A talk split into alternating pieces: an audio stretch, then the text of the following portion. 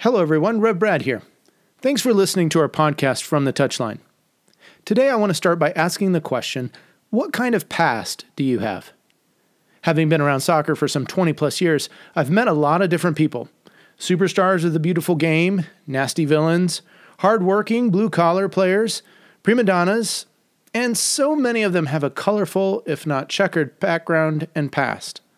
Especially in the years serving as a chaplain, there have been many times when so many of the men and women I've encountered are running from something in their past. Whether it was a bad experience, a failed relationship, a shattered family, an injury plagued career, a scoring drought, or something else. Many of those in the football world arrive in a new city with a new team, looking for a fresh start, looking to erase an earlier history or to regain something that has become lost to them in the midst of the game. Well, today I want to look at what running from our past looks like and offer some encouragement to those who find themselves seemingly always looking over their shoulder. We're back after this. He's found the space and he's found the back of the net. Just a little off foot, thinking he's going to go far post. Not strong enough with his right hand. Whips that one in. Far post, almost made him and They have. He has the hat trick. The second in his career. The third of the. The hat trick hero. Talked about you're not going to be able to sustain that kind of pressure. To the corner. Goes towards the near post. And you're the angle. And what a goal! What a goal! So recently, I finished watching the Netflix docudrama entitled The English Game. I actually was able to convince my wife to watch the show with me because the series was written by Downton Abbey's Julian Fellowes. Well, The English Game follows the story of Fergus Suter, a Scottish footballer from Glasgow who ends up playing for a couple English clubs and is today recognized as perhaps the first professional football player, or the first one to be paid, if you try and understand what that means. Now, the Netflix show is historically inaccurate. You can look it up on the web. It depicts Suter playing for the wrong club team, and I'm not sure how accurate the other elements of Suter's life are that are portrayed in the show, but there certainly is a ring of truth to what we see depicted in Fellowes' story. At least it kept a bit of my wife's attention, as it paints a brushstroke where we see Suter running from difficulty in his past, namely an abusive and alcoholic father. At a key moment in the story, Suter is encouraged by a friend that he is not his father. And even though confronted with his past and unable to run any further from it, Suter must also decide whether he can accept this encouragement from a friend, whether he can truly change and move on. True story? I don't know. But it certainly resonates with many in football and even without. That we often find ourselves running from a past with its various shades of shame, ill repute, questions, and more that seem to follow us and dog our every step. In reflecting on Suter and the way that we often are faced with a past that seems to follow us, it made me think of someone in the Bible who had his own historical demons and had to deal with working through what he once was. And until he did, it would never allow him to move on and become the man that God intended him to be. Allow me to share for the next few minutes some insights from the life of a man who we know today as the Apostle Paul. Well, the first thing, Paul was actually named Saul. We're first introduced to him at the end of Acts chapter 7. This is Luke's account of the beginnings of the early church. Saul is present at the stoning of Stephen. Stephen was an early leader in the Christian church, and he's the first Christian martyr. We know a couple things about Saul here at this point in Acts chapter 7. First, he's young, and the second thing is he's approving of Stephen's murder. It's a few verses later that we see that Saul is actually in the active activity of destroying the early church. He's perhaps single handedly behind a great outbreak of persecution for those early Christians, and he dragged many men and women off to prison. The second thing we know about Saul is that he's very passionate and committed. We see him in chapter 9 pursuing with religious zeal more attacks on the church. He goes, he's, he's kind of weeded out Jerusalem, and he goes and gets official permission to carry on his quest to arrest and destroy this Christian movement in areas outside of Jerusalem.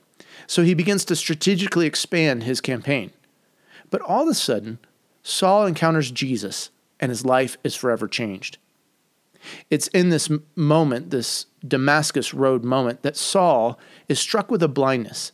And we see him sitting and waiting, not even eating, for three days. His blindness is finally lifted when a Christian believer named Ananias, reluctantly and cautiously, comes and puts his hands on Saul, and he is filled with the Holy Spirit. Saul hangs out for a number of days and then he starts preaching. He's totally flipped sides, totally changed teams, and now he's applying all the zeal and passion and training of who he is to the other team, to the other side. If I could liken it to any football story, it would be like Messi playing for Barca one day and then after a short weekend suiting up for Real Madrid's next match, flipping the flipping the script. Of course, Saul's flip means that no one really trusts him, neither the Jewish religious leaders nor the young upstart Christians known simply as the Way. Saul ends up spending three years in the desert. His name ends up being changed to Paul, and he ends up writing nearly 25% of what comprises the New Testament in today's Christian Bible. It's an amazing transformation, one that could only happen if Jesus is involved. But still, Paul has a past, and we read about it in several of his writings. Let me share a few observations. First, Paul carries the consequences and pain of his past. We know from an account of Acts that Paul suffers a blindness that lasts three days. But it seems that the impacts may have had longer lasting uh, results or longer lasting effect. We learn uh, about that, Paul having a thorn in the flesh.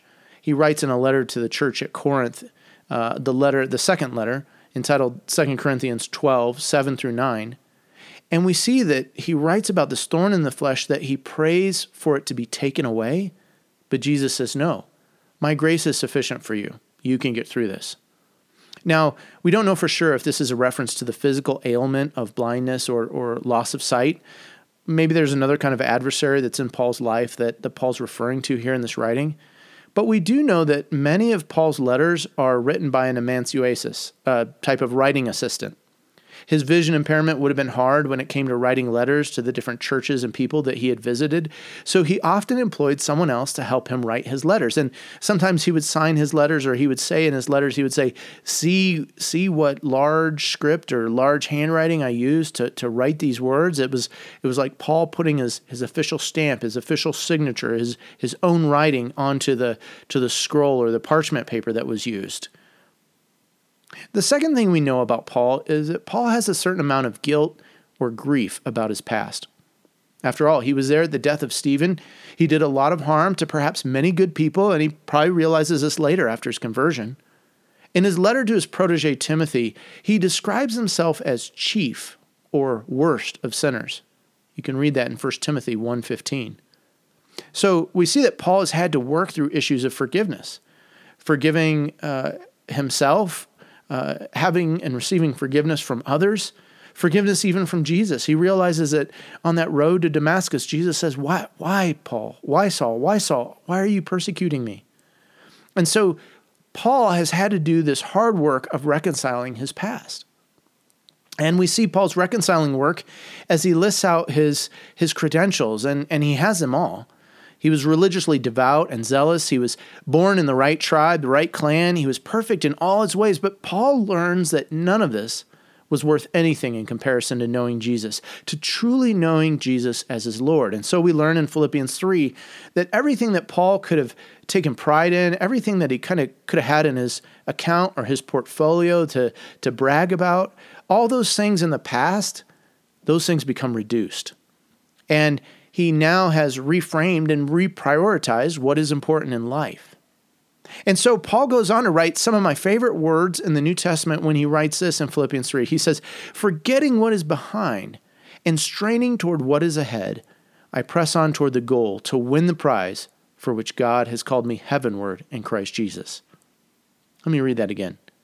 Forgetting what is behind and straining toward what is ahead, I press on toward the goal to win the prize for which God has called me heavenward in Christ Jesus.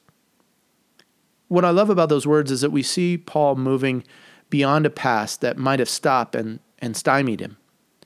Paul goes beyond a past riddled with guilt, uh, guilt from a wrongful death and murder, a, a past which saw him zealous and legalistic and religious for all the wrong reasons, and, and for really the wrong faith, the wrong aim, the wrong direction. It was a past, his was a past in which he hurt many people. It was a past that he eventually had to leave behind. And we see in Paul, even in these words, an arc, a heaven bound, upward facing, directional arc of his life in which he sees and comprehends that his past, even with how painful and messy and dark and difficult it was, it's a past being redeemed by God.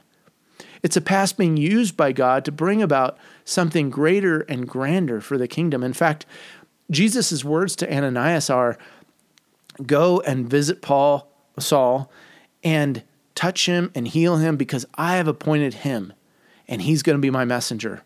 He's on my team and I've picked him. Well, friend, I don't know about your past.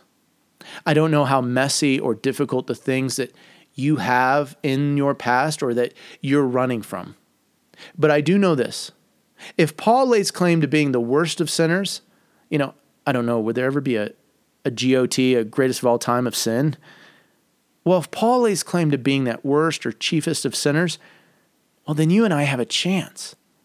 We have a chance that our past cannot be as bad. We can have a hope that Jesus can take our messy past and turn it into something beautiful, something good. And if Jesus can take someone like Saul, Paul, and flip him as the biblical Messi of his day, then he can certainly take you and me. And whatever's in our past, he can redeem and restore it into something good. Now, we may not be writing 25% of the Bible, but you can bet it might come awfully close to, to being something as great and grand as that. Well, in closing, I want to pray a prayer for those of us running from a past.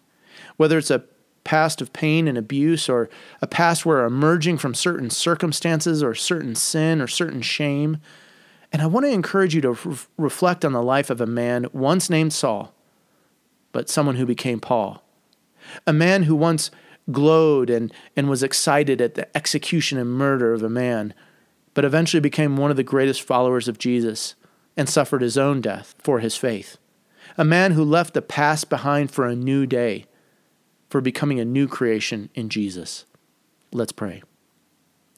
Lord, forgetting what's behind is hard.